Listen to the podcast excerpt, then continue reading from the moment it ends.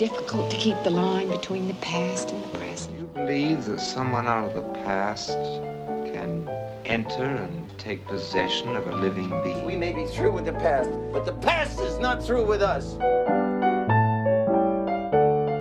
Welcome to the Next Picture Show, a movie of the week podcast devoted to a classic film and how it's shaped our thoughts on a recent release. I'm Tasha Robinson, here with Scott Tobias, Rachel Handler, and Keith Phipps. And behind the boards, as usual, Genevieve Koski. We all firmly believe that no film exists in a vacuum and that all culture is more interesting in context.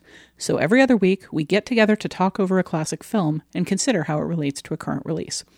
This week, I fain would give to thee a pair of period pieces about good, evil, self righteousness, and murder as we consider two dread soaked movies where Christianity and paganism face off, and neither one winds up looking blameless or blessed. Rachel, dost thee ken wondrous well what we be about this een? Yeah, you have not put in the five years of research necessary to earn talking like that. But writer director Robert Eggers did for his debut film, The Witch. The film is set in 1630s New England, and Eggers took the archaic dialogue and the situations directly from documents from the era in order to make the film more realistic, which is an interesting goal for a feature about a Puritan family banished to the wilderness and fighting both a supernatural force and their own paranoia and superstition. This week, we're going to examine what's going on in The Witch and see how it contrasts with another film about superstition, paranoia, exile, and fervent religious beliefs the 1973 cult classic The Wicker Man, written by playwright Anthony Shaffer and directed by Robin Hardy. So, Tasha, I assume we're going to find out how to get burned. Oh, good lord, no. That's from the terrible 2006 remake of The Wicker Man starring Nicolas Cage. We'll be bringing that film into the conversation as well, just because it fits so well with some of the things we want to address about how The Witch, the original Wicker Man, and religion in general have all addressed topics like women, sexuality, self denial, and freedom. But our primary aim here is to look at how Robin Hardy's film and Robert Eggers' film both deal with dread, with history and authenticity, and especially with music. Now, please join me in jumping naked through this fire we've kindled in the podcast studio for parthenogenesis purposes. We're going to go back in time to see what fundamentalism and polytheism in American England have to say to each other. Fire fire feed and make the baby stay.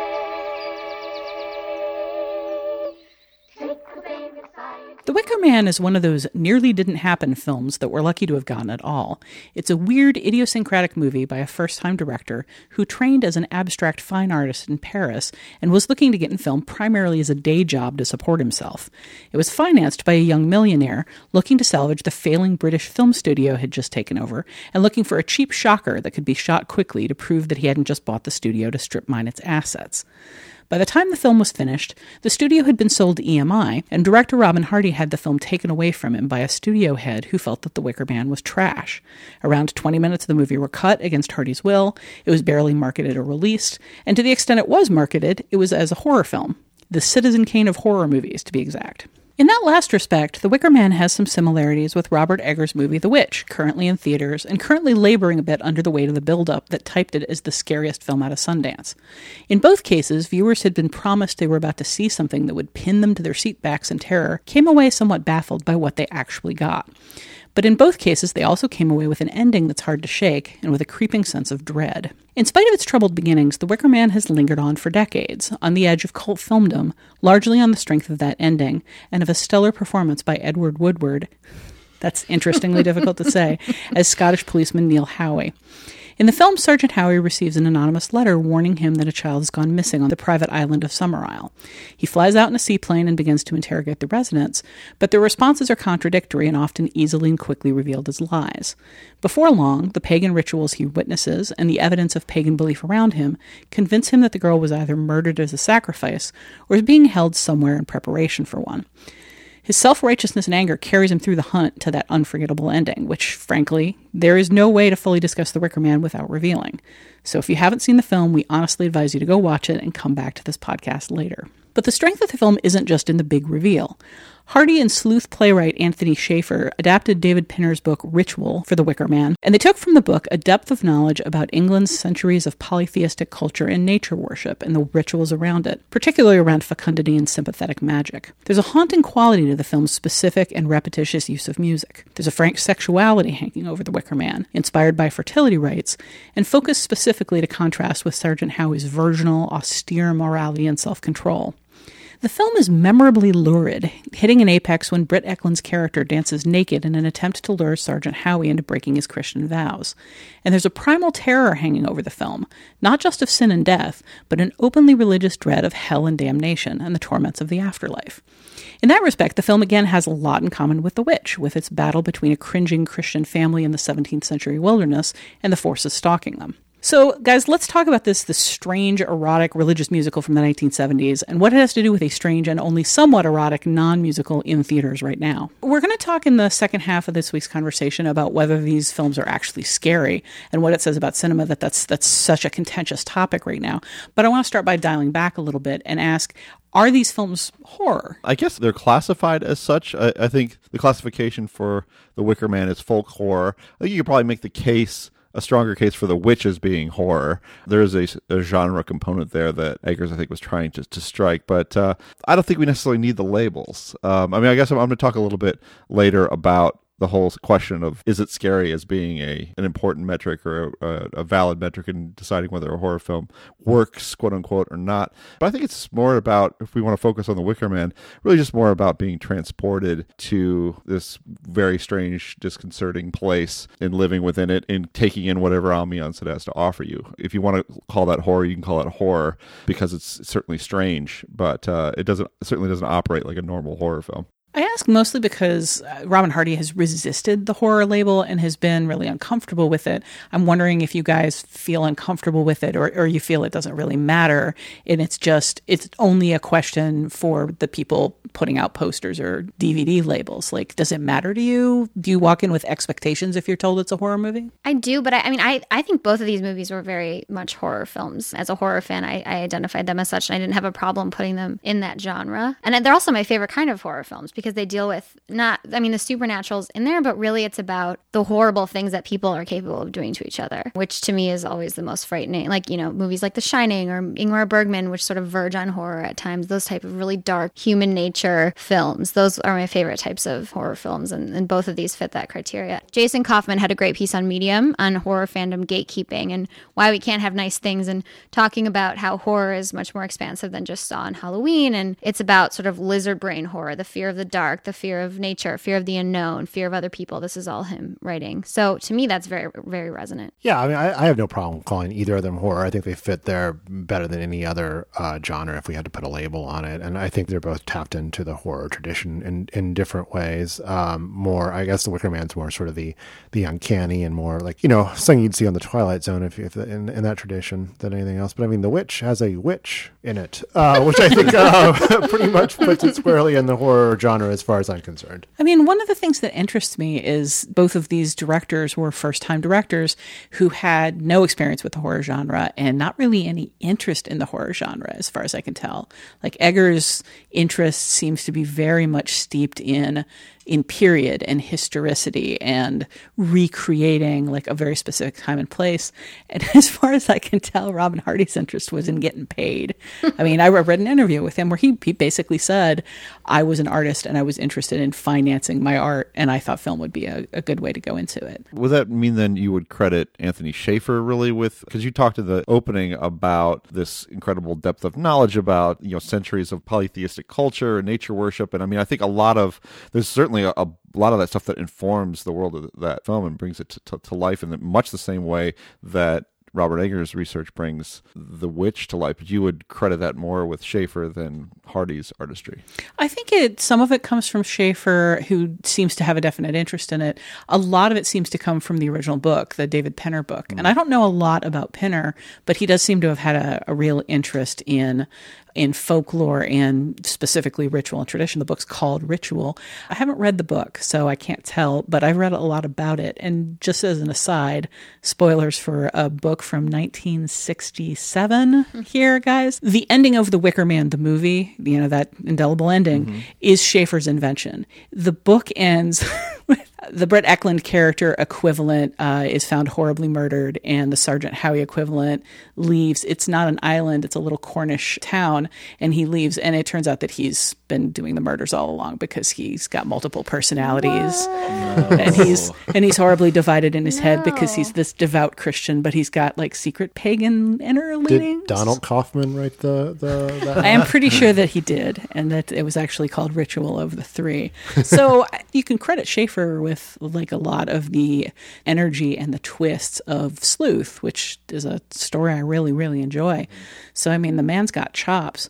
I can't definitively tell you where any particular element came from. Those are just kind of my guesses. Well, I guess maybe we could talk a little bit about Hardy's contributions uh, because I think the visual style of the film is compelling and it almost reminds me. It, seemed almost like Altman esque in a way, sort of just dropping into this strange world in a very 70s kind of way.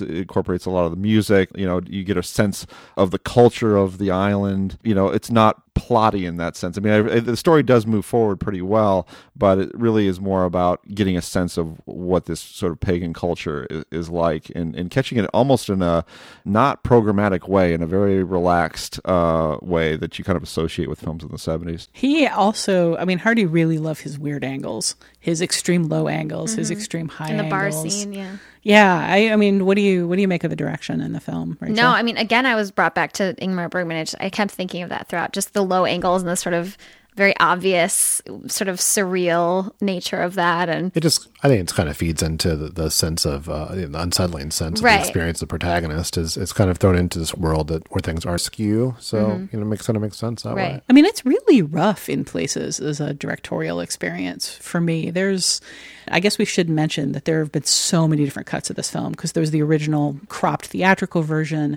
There was, they finally found some of the footage and restored it. There was a director's cut.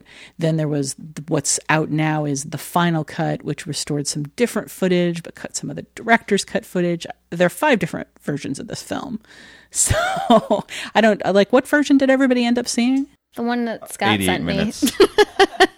I saw the 88 minute version, which I assume is The what, the least one. the least desirable one. Yeah. How does it open? Does it open with with uh, Howie in church or okay? All right. My So- version opened because the version I have is the box set from the '90s that had the theatrical cut and the quote quote unquote extended edition. That's how it's labeled. So my version starts with him flying in on a seaplane. Uh, so so does. y- mine is the is the final cut, which I believe came out a couple years ago. I got it because it was the one that was on Blu-ray, and it opens. The footage is really rough, but it but it's good. It opens with Sergeant Howie in church, and like there he's there with his fiance. You see him worshiping. You, you know, it's it's probably the most obvious way to establish his piety, but nonetheless, it's a nice atmospheric touch, and you get a, a look at him. I think it's kind of important to see him before he goes to Summerisle, kind of eh, see the world he comes from, and rather than just the world he's he's dropped into. I don't, you know, I almost don't agree with that. And Really? I, my argument against it is, is we'll get into it maybe a little bit later. Is seeing the 2006 remake of Yeah. Wicker Man and like, I was gonna say when that. the hell are we going to get a Summerisle? Why are we spending so much time waiting to get there? I just, I like the fact that he, he's there on a, on a mission. He's got this letter, and then it is revealed to us. I think pretty quickly that that he is pious, that he has these beliefs, and then he's put Sure. in this situation that's very uncomfortable to him. And I think the fact that we're we're thrown into that situation so dramatically really heightens the power of the Britt Ekland dance scene. I think we had t- too much lead up to that. You know, I don't I don't know. I think that I think we get this the, the sweat comes really fast in that scene because uh, because we're just like uh, he's really confronted with something shocking to him and uh, a little bit to us as well. It's a very strange and kind of amazing scene. So wait, wait. Does the 88 minute version start with him landing on Summerisle? Yes. yeah. Oh wow. Well, the and I read that that Hardy later said that he preferred that that he thought the intro was way too obvious and like ham-fisted the part where they were getting with him on land, but maybe he was just saying that because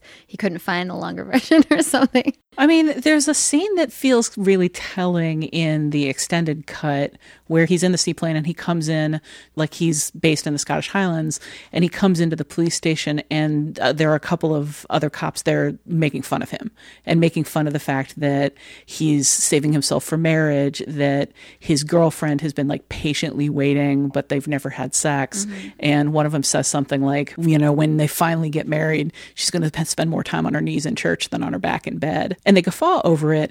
And it becomes this kind of ribald moment that actually really ties in with a lot of what you get on Summerisle. So it makes Summerisle feel less isolated in that way. It is, and it's more like there are a lot of people in the world that aren't like Neil Howie. I don't know what you get out of that necessarily, but like I, I appreciated that as a moment. Well, and they say, he says he's a virgin pretty early on in the 88 because he's he tells the he tells Britt Ekland's character he's like I'm saving myself for marriage. That's how he explains himself. Yeah, that wasn't in my cut. Yeah, there's like a really awkward. But also, I read that in the in your version, she seduces him on the second night, not the first night. right. It felt very abrupt in our version. Like all of a sudden, he just got there, and she's seducing him within like minutes of meeting him, and you're like, where did this come from? Like he's not, you know, that hot. Well, you get a, well, you get you do get the you do get the prelude in the bar though. That Right, is right. So, which again is another But just still, it's strange and confusing. moment in the movie. I was confused. well, okay. The, the the one thing that seems really significant to me that I don't think was in the 88 minute cut is on the first night he goes for a walk and there are people having sex in the fields. Oh, that No, was that's in it, it. that's in that it. was in That there. was in it. So is the thing where he's in his room and Lord Summerisle comes to the window and offers Brett Ekland's character a boy? no, no. Because that's also That's in my cut. I kind of wish it wasn't. Really all right. So How tell me, is the tell me what your reaction So, was. to I, I guess scene. it kind of my reaction to it is it kind of corrects my reaction to the movie in general, which I think starts and ends wonderfully, and there's a lot of really good stuff in the middle. But whenever there's too much explaining or too much like moving away from his point of view, which that scene moves away from his point of view, and, and that's kind of my biggest problem with it. And when you get the detailed lineage of Lord Summerisle and, and how things happened, I think it's a little bit flat. It's just a little uh, too explainy, but uh, you know, it's more of a quibble than, than, a, than, a, than a huge complaint. But uh, yeah, I think the tops and tails of the movie are, are, are a lot stronger than the middle. I would just that that one scene though, like so. What happens is Lord Summerisle like comes to Brett Ekland's window and says, "You know, I'm presenting this boy to you as a sacrifice to Aphrodite," and she's like, "Send him on up." And he's maybe 14, and he's very clearly there to lose his virginity. Right. And Howie like listens in. There's like moaning from the next door. Wow. But what's more significant is the boy passes through the bar downstairs and there's complete silence as he passes through. And then he goes upstairs and you know the the guys who are always hanging out at the bar singing Yeah. start singing this song that's basically about a boy having his first sexual experience. And the faces, uh, I like this is one of the moments that strikes me most of the entire movie is all of them are looking up at the ceiling. All of them are thinking about what's going on in this room. And they all have this just, you say ew, but they all have this just like soft, gentle, nostalgic look on their face. Like they're all there with them in the room. And it's the, maybe the only moment in the film, apart from the the horrible singing and, and dancing at the end, where everybody's so happy, where you actually feel like they're a community, and not just a community, but that there's joy in this paganism that isn't like heavily, heavily creepy. This is only kind of creepy. Just slightly. Yeah. Well, anyway, I I mean, I I do kind of want to talk a little about the rough edges in The Wicker Man because I do feel it's a, a flawed film. Like, I mean, do you want to get into any specifics, Keith? Is or is, is there any particular scene that you think just goes on too long? Um, I mean, the one I always have trouble with is one where, where Lord Summerisle, like I said, is explaining things, which I don't know how you. That's important information to get in there, but it seems to be it's conveyed in the in the most pedestrian way possible. No, no offense to Christopher Lee, who's a, who's a great actor. It just, it just kind of like there seems to be like all this intrigue and and what is going on here, and what's happening, and then and then in one scene it's like here's what's going on here and what's happening. It, it's a little a little too much too quickly, I think. Boy, I no, I No? can't, All right, all right. Well, I just I think I Let's think hear it. Christopher Lee is just so perfect in the role, and he and and and, and he delivers all this information with such kind of like wit that just kind of I guess it kind of dances on camp a little bit, but in that delicious Christopher Lee way. I just I, I like it. I it's good information, and I think it's and it's delivered in a cinematic way. I mean, you're he gives you sort of a tour of the estate, and uh, it gives you know a really I guess iconic. I hate using that word, but iconic actor um, a little bit of room to breathe and and uh, make his sort of presence known. I I, I like all that stuff, Okay. but I, I don't have any issues. I maybe uh, maybe the problems I don't I don't really have a whole lot of problems with the film. I, I don't feel like it sags at all in the middle. Oh, I don't Uh, wanna all the stuff overstate all the stuff that Howie discovers is fascinating to me and, and re- reveals all these new facets about the way this island works. So uh, I gotta say, the scene where he goes to the library and reads out Yes, loud to what I was us on say. paganism is the it's the Okay. 1973. I- It's such like interesting and useful information, and it, every single bit of it's used. But it's still exactly the 1973 equivalent of a scene today where Bella sits down at her computer and looks up vampires. Yeah. That's the other one I was going to I was going to Google. cite. I, yeah. yeah, I'll- that I'll concede bothered that. me. But that's like Suspiria. Suspiria has one of those scenes too, where it's like you know when to go to the bathroom in Suspiria because it's like you're gonna, you're at a university and the guy's going to talk for like 15 minutes. what is witches? Let us tell you what witches is. Rachel, I feel like the the two of us may either like deadlock or decide it one way or the other on Christopher Lee. I find him just painfully camp. Oh, And yeah. I find him hilarious in this film. But like, what's your take on Christopher? Lee? No, Lee? I agree, but I think it's hard to divorce him from like all the other stuff that he's done. Maybe that's particularly why. But Mm-hmm. I agree. I mean, he was delightful and funny, and that made his character, I think, even more sort of horrifying because he's basically admitting that he's tricking all of these people into you know doing all this insane pagan stuff like burning down strangers just like for Spoiler. his own yeah spoiler Whatever. for his own uh, glee i don't know Is there ambiguity there to this movie? Is there like sort of like yeah, it's sort of it's a deception, but it seems to work for everyone. but he admits that he's like everyone thought it was the gods but we just planted some fruit sure. he Right. Really? straight Is up that how says you that interpret that? yeah I'm he's like really all right. I'm really curious about this. Like, do you do you all think that he's just faking that he's playing them? i thought so no, I didn't think so. But I, uh, am I wrong? Uh, Is he a true believer in paganism? I I got the sense that he wasn't. that he wasn't. yeah, Yeah. me. Uh, again, this is sort of a, a moment where one of the one of the cut scenes because immediately after he says, we're all seeing Well, my different movies it was- in my version he says I'm totally a pagan for sure, really What? guys, and holds up a sign that says 100 percent pagan. No, he uh, after he sends the boy up to Ekland, he has this little bit of poetry that he reads literally while watching snails have sex. Sorry, explicit tag. while watching that, a that would pair of worth the explicit tag. Gotta say. while watching a, a pair of snails engaged in con- congress of a personal nature he he recites this little poem about the beasts of the field and how they are not proud and they bend their knee to no master and it really feels felt to me Pray do not make me sick discussing their duty to God. Not one of them kneels to another, or to his own kind that lived thousands of years ago. Not one of them is respectable or unhappy. All over the i mean i assumed he was a true believer Well, I guess it goes back to, the, I mean, that's the question underneath the whole movie is how much of it is a performance for Howie and how much of it is actually how they're acting all the time. they kind of commit to what they believe in. I mean, I think it's a super interesting question because, mm-hmm. like, I mean, if you look at Eggers the Witch, obviously this is a very believing community, but like, even they have apostates basically. In any religious community, there's somebody who's just kind of crossing their fingers and gritting their teeth and going with it. Right. There's not really a sense of like outsiders here. Everybody's in on the conspiracy, mm-hmm. and nobody warns him. Like nobody says anything to him. Right. They're all down. Paganism rocks. Yeah, I think they're happy. I mean, come on. Look, seems like a lot of fun. Seems awesome. they they get pretty much all the the field sex and fire jumping anybody Yeah. could It's possibly a, I'm like, what's wrong exactly? well, I mean, I'm a pagan now, guys. This is the film that converted you. Was it this or The Witch? No, it was this one. Was seemed made it seem way cooler. I mean, uh, you know, There is people- the matter of sacrificing. Right, that- but So yeah. Perhaps we have some moral qualms It's about fine. that. But I mean, that guy was a prig anyway. Well, let's. I mean, let's talk about what. no, It's you're right. He is It's a prick. He's a jerk. It's I mean, true. let's let's talk a little about him. I, I think one of the most interesting things in the movie is how your sympathies shift throughout this film. I mean, nobody deserves what he what happens to him, but he kind of deserves what happens to Yeah. him. Yeah.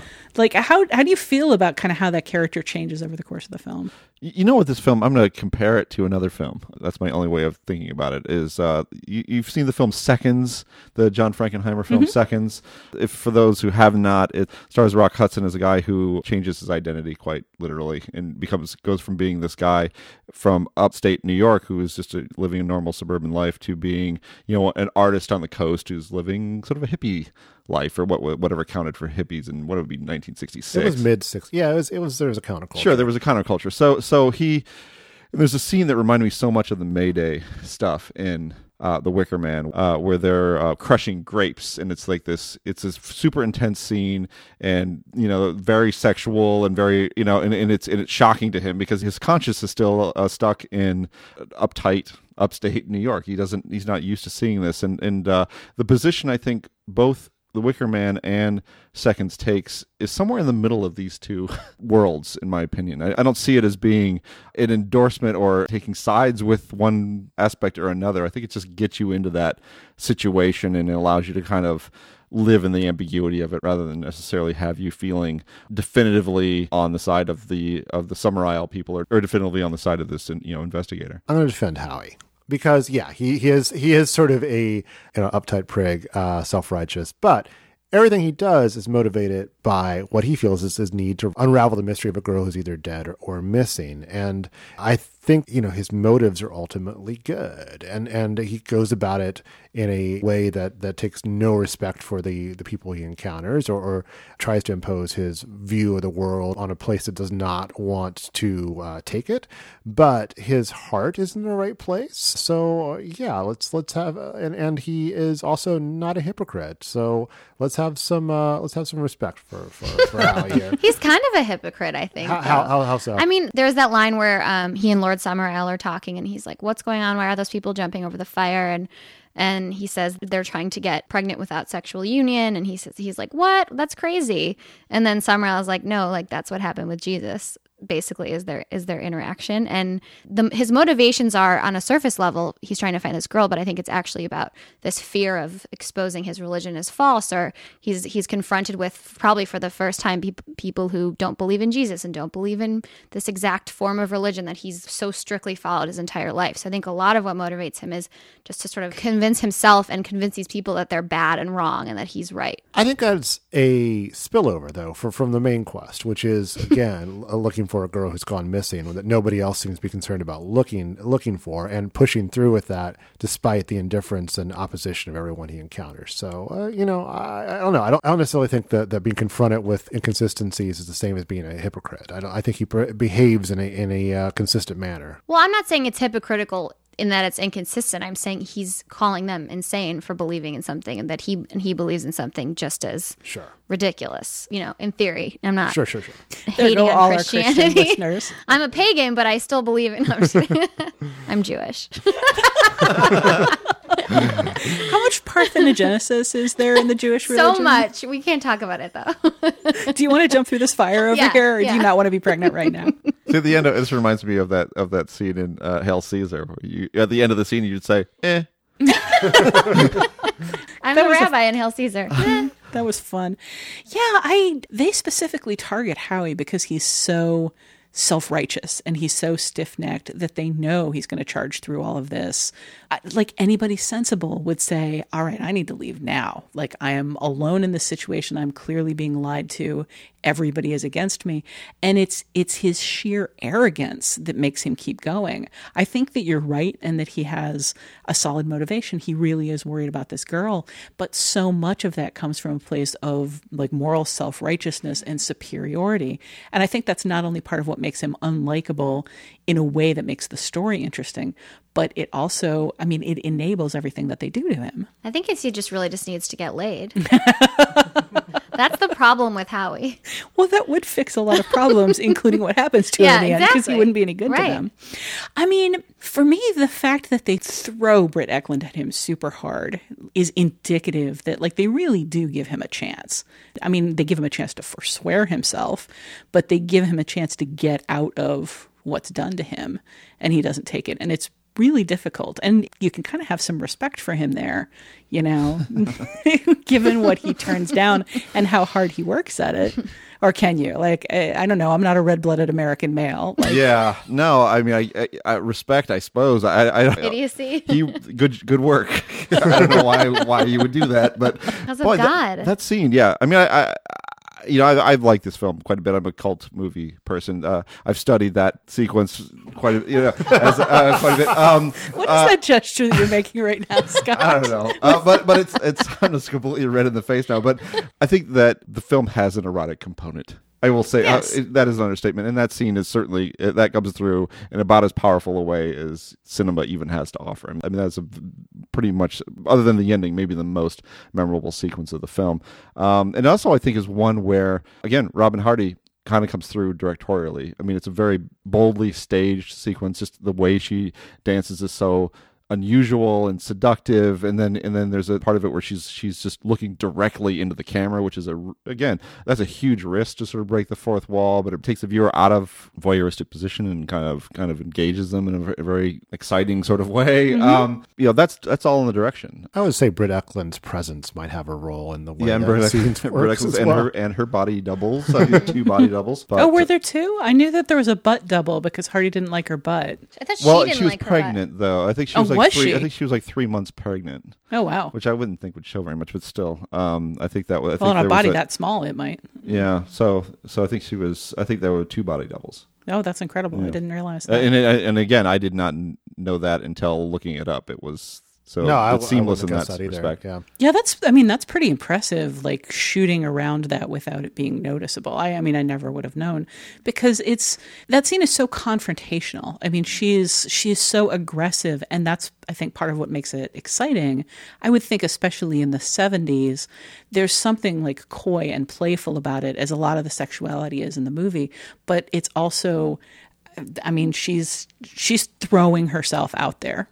Well, is it also too um, on the other side because we talk about his piety? I mean, isn't also about her asserting their lifestyle as being superior as well? Oh, absolutely. Um, uh, in that sequence, you get a sense of the central spiritual conflict of the film. I mean, it could not be expressed in a stronger way. I mean, that of of you know sin and temptation and whatever. I mean, that's all comes to the fore. And uh, and I guess maybe I, I should Keith respect him more than uh, more than I have for. Uh, for turning that away because Well, it's it it's a power play. team I mean, it, as as you said, you know, it's a way to assert their way of life as superior to his. It's not necessarily about any of the reasons, apart from the obvious, any of the reasons why this man with the with his beliefs would want to have sex in the first place. Well, there. I mean, there is a degree in the movie to which, like, Lord Summerisle represents the intellectual side of paganism, and she's just like pure, the pure animal side. Mm-hmm. And one of the things I think you get out of his little speech about, you know, the beauty of the animals and how they bend the knee to no one is he's. I mean, he's talking about just kind of the primal power of doing whatever you want, which is, I mean, part of the kind of the paganistic, the polytheistic, the Satanistic, like all of these these religions are kind of wound up in nature respected nature worship, and part of that is like worshiping natural urges, and lusting after Britt Ekland is a pretty natural. Making Christopher Lee's character, Lord Summerisle, the intellectual pagan, and and uh, Britt Ekland's character, the sort of the lusty, animalistic side of paganism. Eh, Are these progressive gender politics, or what are what are we looking at here? I mean, it's not just a gender thing, it's also an age thing. Sure. Like in the scene where he's singing to Ingrid Pitt, I think her name is, um, the school teacher, about, like, they're singing a, a lusty song about a hardy bla- blacksmith, which there is no traditional song about a blacksmith that is not about sex. okay, except Blacksmith of Brandywine, which is about killing, but there might be some sex under there. Mostly it's about sex. And they're singing the song, and it's clearly foreplay. Like, there's a sexual side to him, too. There's a seductive side. But, I- like, in part, it's just she's young and beautiful, and he's kind of, he gets the sense of, like, old and, and like, he's had his time. But, I mean, I don't know. No, What do you think? Well, I don't know. I'm thinking about it now, and I, I'm trying to think about how the 2006 version made them all women, and Ellen Burstyn was Summer Summerisle, and I think they tried. I don't know what they were trying to say, but ultimately it was like, careful, if women get too much power, like here's what'll happen. That was like the ultimate message of that Wicker Man. I, I'm just thinking about Christopher Lee as as old and past his prime in 1973, and then he worked for another 45 years. Right, I know, but he didn't get many sexy leading man roles, did right. he? Well, he Um, does dress as a woman at the end. I don't know what the significance of that might be. Oh, it's it's the primal man woman image as explained Right. to us in the library Oh, slash right, Google okay. scene. See, I shouldn't. I, maybe I maybe I just zoned out during Yeah. that whole thing and thought it was good. But uh, yeah, they do explain what they do explain what every little uh, what every costume person means, don't they? It's Chekhov's reference check or something. you know? Well, we definitely should talk at least a little about the the 2006 Wicker Man, and I believe we have a, a 2006 Wicker Man virgin in yes, the I room. know. That's right. I, I was. Scott. I Me was, too. I was. I watched it last night. I was Both of you the for the Sergeant- first I was time? Sergeant Howie of uh, of uh, of the 2006 Wicker Man. 'Cause Oh my God! Confronted by the naked Britt Ekland of Nicolas Cage screaming. Yep. I, well, that's the thing. I, I, mean, I certainly knew about the memification of this movie. I'd seen all of the clips, Right, uh, all the me too. relevant clips. You know, how to get burned and step away from the bike, which is my favorite. Why do people? that's an underrated one. Step away from the bike with him holding the and Oh, yeah, uh, you won't bring back your, you know, bees, which is not even in the movie. Goddamn My bees. They're bees. but I just I think all of that just gets in the way of discussing just how purely craptastic this thing is, and I, it's just it, it has to be like one of the most misogynist films I've ever, seen in my life. You know, it, because it, transforms. Of course, this uh, Summerisle is now this horrible matriarchal society that that Nicolas Cage has to punch his way through.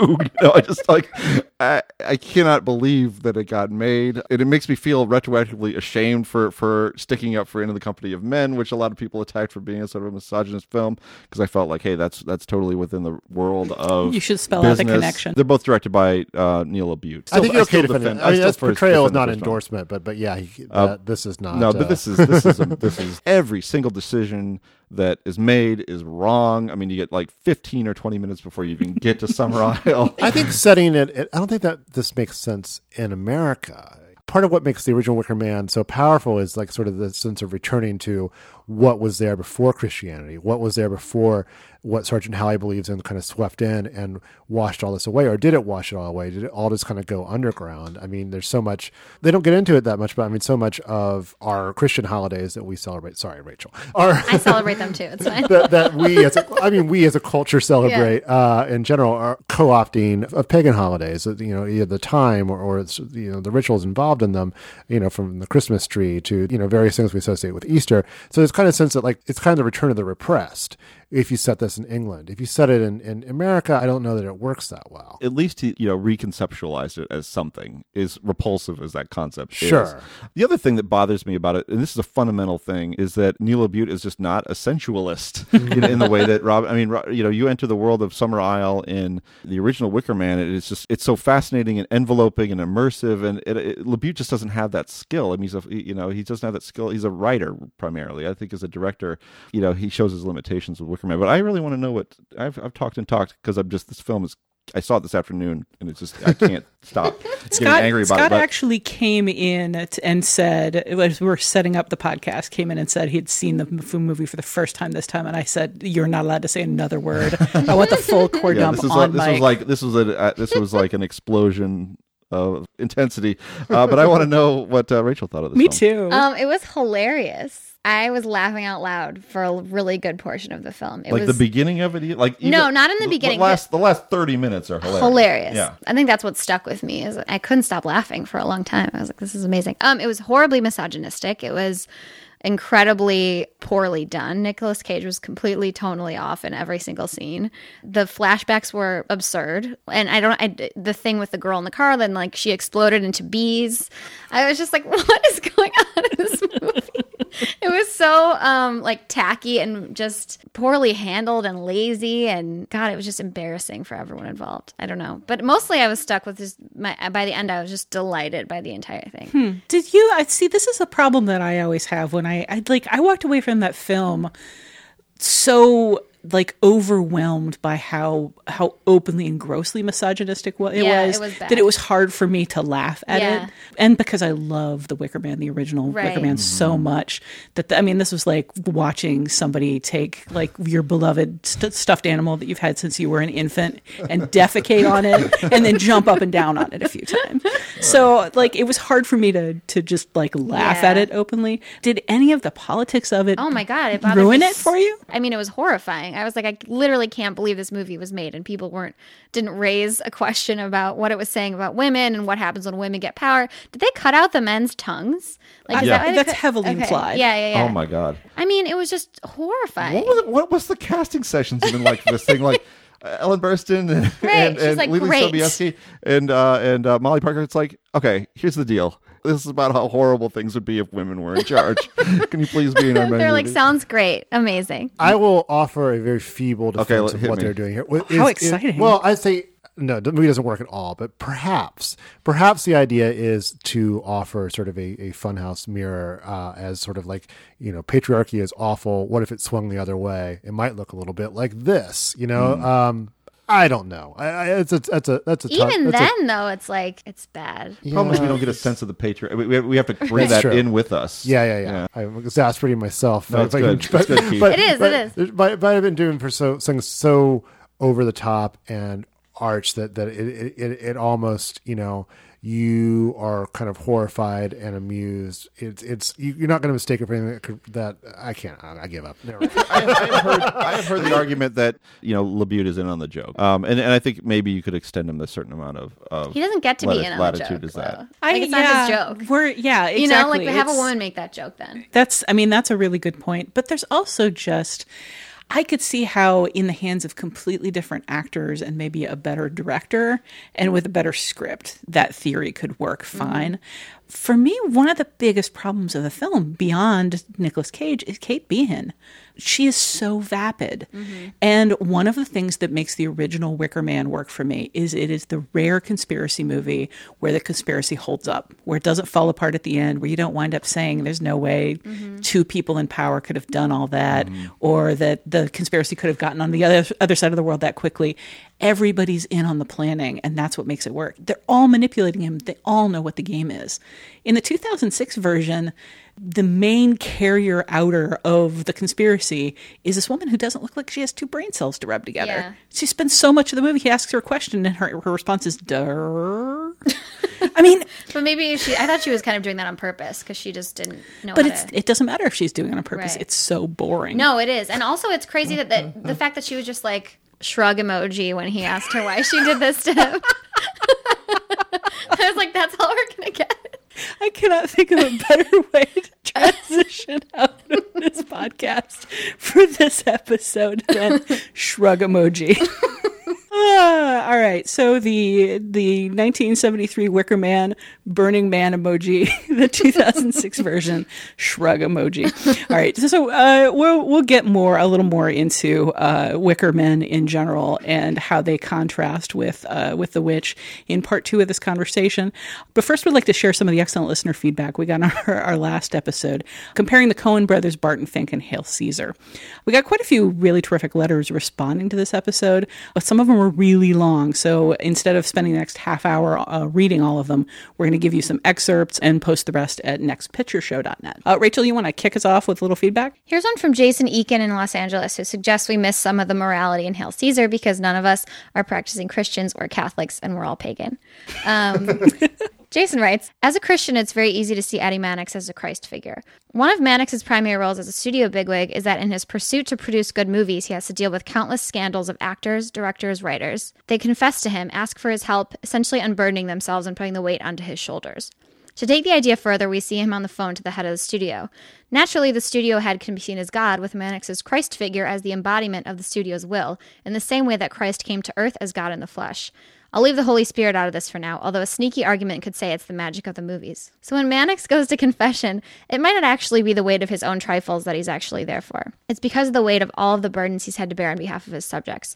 This certainly plays into his decision to stay at the studio instead of taking an easier job.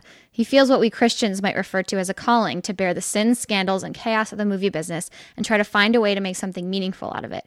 In other words, to redeem it. That's a really good point. I, I, and I kind of regret us not. I mean, we can only do so much, I suppose. But the spiritual aspect of Hail Caesar is important and is a big part of a lot of the Coen Brothers films, particularly lately. I guess I refer you to Filmspotting proper. Did uh, an episode on Hail Caesar that really gets into it and uh, is terrific. So, if you want more on that, I would recommend our, our, our sister podcast, Filmspotting. And we always recommend Filmspotting. However, uh, before we get too deeply into that filter, we have a suggestion of another filter through which we could see the movie. Uh, Scott, you're up. Cole Bauer from Minneapolis writes The richness of Barton Fink really does lie in the layered complexity with which the Coen brothers have constructed a story worthy of numerous thematic interpretations.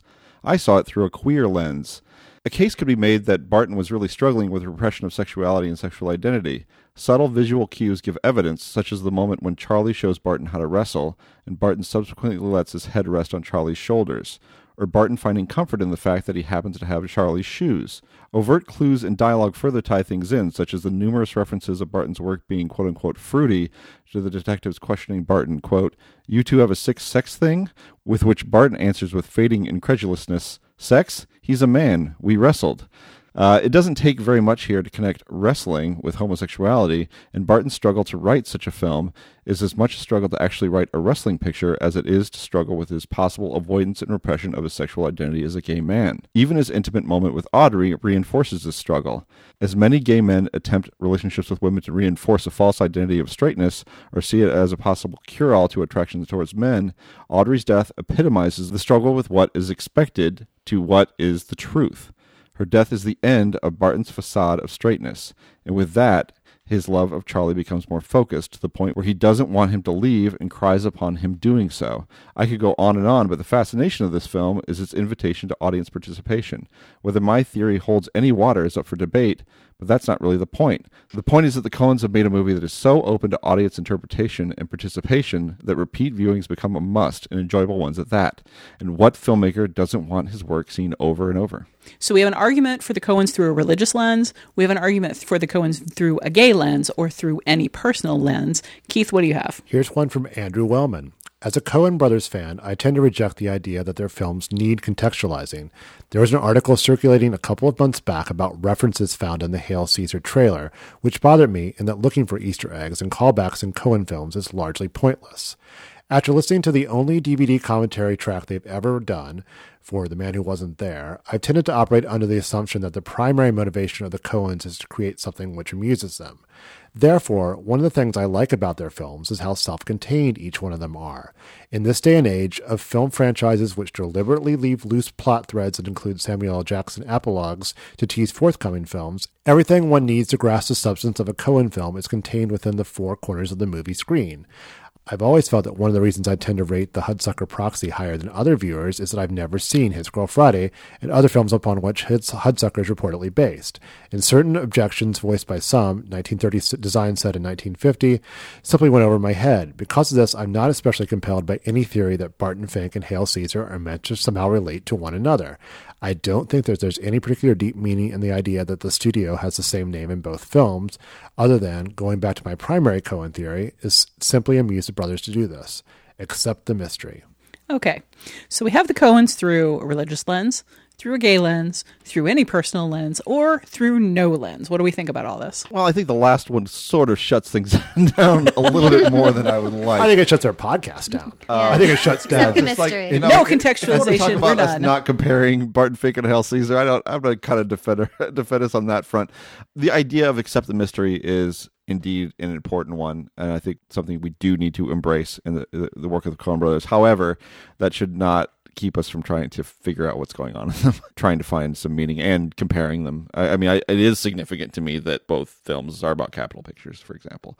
It is significant. There are significant callbacks between relationships between Hail Caesar and Barton Fink and Hail Caesar and a bunch of other films that they've done and Barton Fink and a bunch of other films that they've done. You have to make making those comparisons. That's part of assessing careers. That's part of criticism. That's something that we should do. But I think because I do, again I do think accept the mystery is you know an important thing ultimately, particularly when the film is mysterious as Barton Fink. I think uh, I think see His Girls Friday. It's wonderful. Yeah, Yeah. I- you're, you're, just, you're missing out. Proxy. Oh boy, you're going to love His Girl Friday. Uh, uh, or and, Sullivan's and, Travels for that matter. and you know perhaps you'll see some connections that others have seen because they are there. I like the other two letters uh, quite a bit. I think that's a very um, interesting working metaphor for what what Hail, what's going on in Hail Caesar. And and I, I think I know we touched on the Christian themes, but we probably sold them short a little. Um, you know, a couple people have have mentioned uh, Tom Scharpling among them um, have mentioned that you know it's it's sort of the Christian, a serious man, sort of taking the same spirit of inquiry of of uh, of that film and applying it to Christianity and and, uh, and, dropping in an unlikely setting. And I think that is uh, tough to deny with this film. And I think and I think I think we did touch on this where I think with the Coens, I don't know that there's necessarily piety or or, or, or actual faith driving these inquiries, but I think there's a lot of respect for the characters who are searching for these things and using religion to do that. I'm intrigued by the second letter too about me too. about I'm sure about about it about looking at Barton Fink through a queer lens. I mean, one thing that the letter writer did not mention is his ability to write after he perhaps comes to terms with all these things. Maybe that's maybe that's what's keeping holding him back. It, it, he talks about that letting go a little bit at that moment, and that's the moment that the writing writer's block goes away and he starts to write. I mean, I think it's a really interesting lens. I find it a little hard to buy, if only because of the way the sex scene with Judy Davis is shot. The degree that he doesn't seem to go into it, to me at least, like reluctantly or like he's trying to force himself. He doesn't seem like ambivalent or diffident or confused hmm. at all. It seems to me like it's shot in a very like gung ho go for it kind of way. And it's it seems to be one of the few moments in the film where he doesn't feel confusion. Uh, you know I, I i know many gay friends who have gone through a phase of i've found a person of the opposite gender who i like. Maybe this is me fixing all of my problems. And obviously it doesn't last long.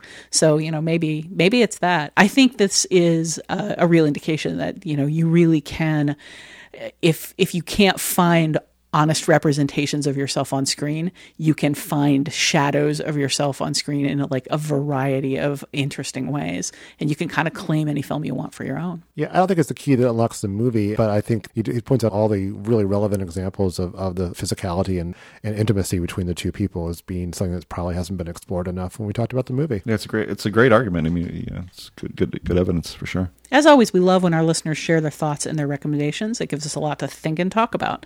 To reach us, you can leave a short voicemail at 773 234 9730 or email us at comments at nextpictureshow.net. We may feature your response on a future episode or post it on our website.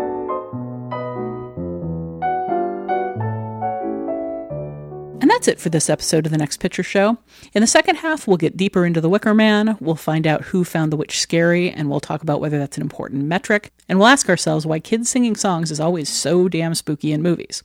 You'll also get to hear this. First search for corn rig on Google is corn rigs and barley rigs. What are they? Yahoo answers. I know that corn rigs are Bonnie and all, but why, how, and what are they? Look for that later this week, or better yet, subscribe to The Next Picture Show on iTunes or your podcatcher of choice, and follow us on Twitter at NextPicturePod so you'll always know when a new episode drops. Until then, I'm just going to go take this baby and this mortar and pestle into the back room. No particular reason. My skin's just feeling a little dry right now, guys.